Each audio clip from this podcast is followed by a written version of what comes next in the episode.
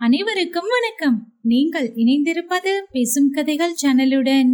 இந்த காணொலியில ஐஞ்சிறுங்காப்பியங்களில் ஒன்றான தமிழில் தோன்றிய முதல் தருக்க நூலான நீலகேசி காப்பியம் பத்தி பார்க்க போறோம்.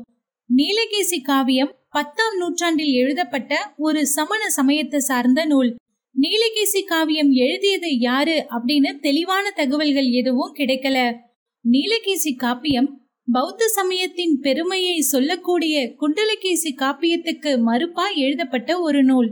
அதாவது பழையனூர் நீலியே குண்டலகேசியாக பிறந்து சமண சமயத்தினும் பௌத்த சமயமே மேலோங்கியது என உணர்த்துவது குண்டலகேசி காப்பியம். அதே பழையனூர் நீலியே நீலகேசியாக பிறந்து குண்டலகேசியை வாதில் வென்று சமணமே உயர்ந்த சமயம் என கூறுவது நீலகேசி காவியம்.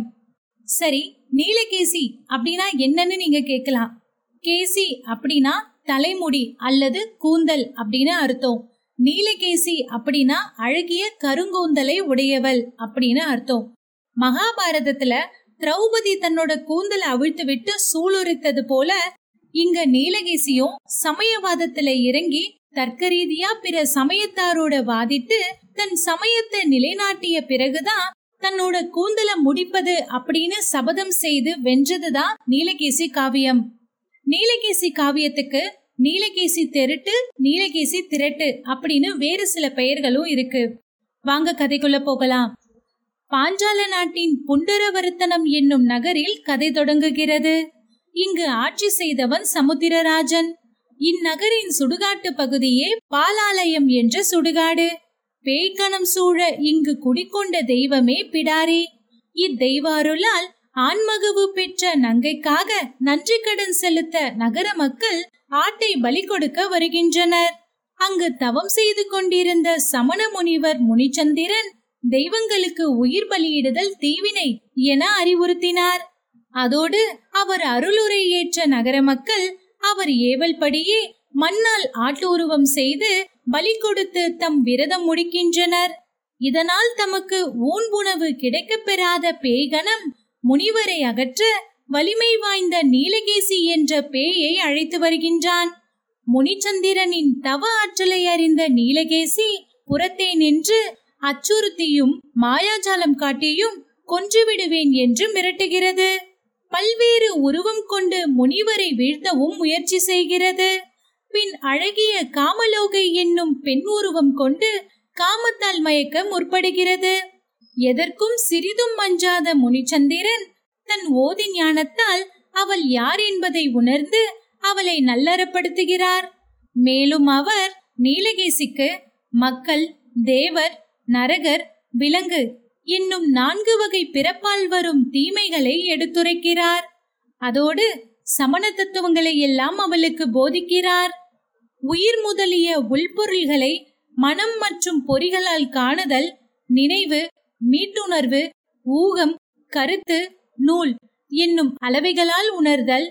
இவை நஞ்ஞானம் உலக மூடம் பாசண்டி மூடம் தெய்வ மூடம் இவற்றை அழித்து காமம் அச்சம் அவா உலகியல் பிற சமய கணக்கர் போலித்தலைவர் இவற்றை நீக்கி ஞானம் பூசை குலம் ஜாதி பலம் இருத்தல் தவம் உடல் இவற்றால் தோன்றும் எட்டு வகை செருக்கை நீக்கி நிலைத்தல் நற்காட்சி நஞ்ஞானம் நற்காட்சியோடு நன்றின்பால் செல்வது நல்லொழுக்கம். இவ்வாறு சமணாரம் உரைத்த முனிச்சந்திர முனிவர் இந்நல்லறங்களை உலகிற்கு பரப்புமாறு நீலகேசியை பணிக்கிறார். அவளும் அவ்வண்ணமே காம்பிலி நாடு சென்று பௌத்த சமய கொள்கையில் நிறைந்த புலமையும் சிறந்த வாதத்திறமையும் கொண்ட குண்டலகேசியுடன் சமயவாதம் செய்து பௌத்த சமய கொள்கை ஏற்றுக்கொள்ளத்தக்கதன்று ஜீன தர்மமே உயர்ந்தது என நிலைநாட்டி குண்டலகேசியை தம் சமய கொள்கையை ஏற்க செய்கிறாள். அடுத்து குண்டலகேசியின் ஆசிரியர் அருக்கசந்திரனை உஜ்ஜை மாநகரில் சந்தித்து அவரையும் வாதில் வெல்கிறாள். பின் அருக்கசந்திரனின் ஆசிரியர் முக்கலனை பதுமபுரத்தில் சந்தித்து வாதிட்டு வெல்கிறாள். அவர் நீலகேசியை ஞானாசிரியராக கொண்டு சமண சமயத்தை தழுவுகிறார். இறுதியாக கபிலபுரம் சென்று பௌத்த சமயத்தை நிறுவிய புத்தரையே சந்தித்து வெல்கிறாள். நீலகேசி கபிலையில் புத்தனை வென்று தமிழகத்தில் உரையூரை அடைந்து அங்குள்ள அருக கடவுளை வணங்கி மீண்டும் வடநாடு செல்கிறாள். அங்கு சமதண்டம் நகரை அடைந்து ஆசீவக சமய தத்துவ ஞானி பூரனை சந்தித்து சமயவாதத்தில் ஈடுபடுகிறாள். இங்கு சாங்கியத்தை தோற்றுவித்த மற்களி பற்றியும் அவர் தம் வேதமான நவகதிர் நூல் பற்றியும் விவாதம் நிகழ்கிறது. இங்கு ஆசிவகரின் நிலம் நீர் தீ காற்று உயிர் ஆகிய அணுக்கோட்பாடும் உள்ளது கெடாது இல்லது தோன்றாது ஆவது ஆகும் ஆகுமாறே ஆகும் ஆகும் அளவே ஆகும் ஆகும் காலத்தே ஆகும். என்னும் கோட்பாடுகளும் தருக்க ரீதியாக மறுக்கப்படுகின்றன. அடுத்து அத்தினாபுரத்தில் சமய சொற்போர் நிகழ்த்தும் பராசரன் என்னும் சாங்கிய தத்துவவாதியுடன் விவாதிக்கிறாள் நீலகேசி. இங்கு சாங்கிய தத்துவத்தில் பரமாத்மா பற்றிய கோட்பாடு விவாதிக்கப்படுகிறது. அவன் செயலற்றவன் குணமற்றவன் உள்பொருளாய் உள்ளவன் வேற்றுமை இல்லாதவன் பற்றில்லாதவன் அழிவற்றவன் காண்பானும் நுகர்வானும் ஆவான். என்பவை விவாதத்தில் நீலகேசியால் மறுக்கப்படுகின்றன. பின் பராசரன் கொள்கையை சிதைத்து அவனை சமணத்தை தழுவ செய்து சைவ சீடிக சமய ஆசிரியரின் உலக சித்தை என்பவனை வெல்ல அவனது தவப்பள்ளி அடைகிறாள். இங்கு திரவியம் குணம் தொழில் பொது சிறப்பு கூட்டம் என்னும் சைவ சேடிக தத்துவங்களில் பின்னைய மூன்றும் மறுக்கப்பட்டு உலக சித்து சமண சமயம் சார்கிறான்.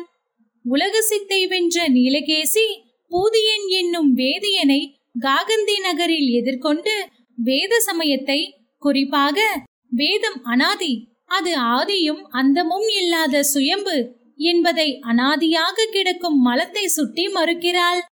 பின் வேதியரின் சாதிய கோட்பாடும் அவர் தம் வேள்வி கொலையும் ஊன் உண்ணும் வழக்கமும் பழிக்கப்படுகின்றன. இறுதியாக கடவுளும் மறுபிறப்பும் இருவினை பயனும் இல்லை என்கிற பூதவாதி சிந்தனையாளரான பிசாசிகனுடன் வாதிட்டு வென்று அவனுக்கும் சமண நல்லறம் போதி அவனை திருத்துகிறாள். இங்கனம் நீலகேசியின் காப்பிய கட்டமைப்பு முழுக்க முழுக்க சமயவாதமாக அமைகின்றது.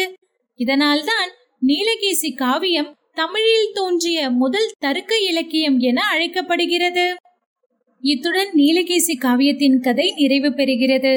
நீலகேசி காவியம் பற்றி சில தகவல்கள் உங்களுக்கு சொல்றேன் குண்டலகேசி நீலகேசி அஞ்சனகேசி காலகேசி இந்த நாலு நூல்கள் தான் தருக்க நூல்களா இருக்கு. தருக்கவியல் சிந்தனை பற்றி மணிமேகலை காவியம்ல கதைகளின் பின்னணியில் சொல்லியிருந்தாலும் தருக்கவியல் பற்றி முழுமையா பேசுறது நீலகேசி காவியம் மட்டும்தான். சைவ சித்தாந்த நூல்கள்ல சிறந்து விளங்குற சிவஞான சித்தியார் சிவஞான போதம் என்ற இரு நூல்களுக்கு மூலாதாரமா இருக்கிறது நீலகேசி காவியம்தான். நீலகேசி காவியம்க்கு எதிரா சில கருத்துக்கள் இருந்தாலும் இந்த காவியம் வாழ்க்கைக்கு தேவையான அத்தனை கருத்துகளையுமே நமக்கு தருது. அது என்னென்னனா தெய்வங்களுக்கு உயிர் பலியிடுதல் தீமையே. இறைவன் அருளிய அறநெறியில் ஐயுறுதல் கூடாது. பேராசை தவிர்க்க வேண்டும். மெய்த்துறவோரை மதித்தல் வேண்டும். நட்பு புகழ் இவற்றால் மயங்குதல் கூடாது. பிறர் குற்றங்களை அகற்ற வேண்டும். முறைத்தவறி நடப்பாரை திருத்த வேண்டும். யாவரிடமும் மெய்யான அன்பு செலுத்த வேண்டும். மாந்தர்த்தம் அறியாமை போக்க வேண்டும்.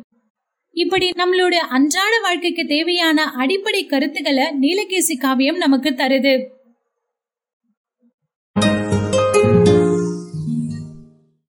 இத்துடன் காப்பிய கதை நிறைவு பெறுகிறது. மற்றும் பல தமிழ் காப்பிய கதைகளை கேட்டு ரசிக்க பேசும் கதைகளோடு இணைந்திருங்கள். நன்றி.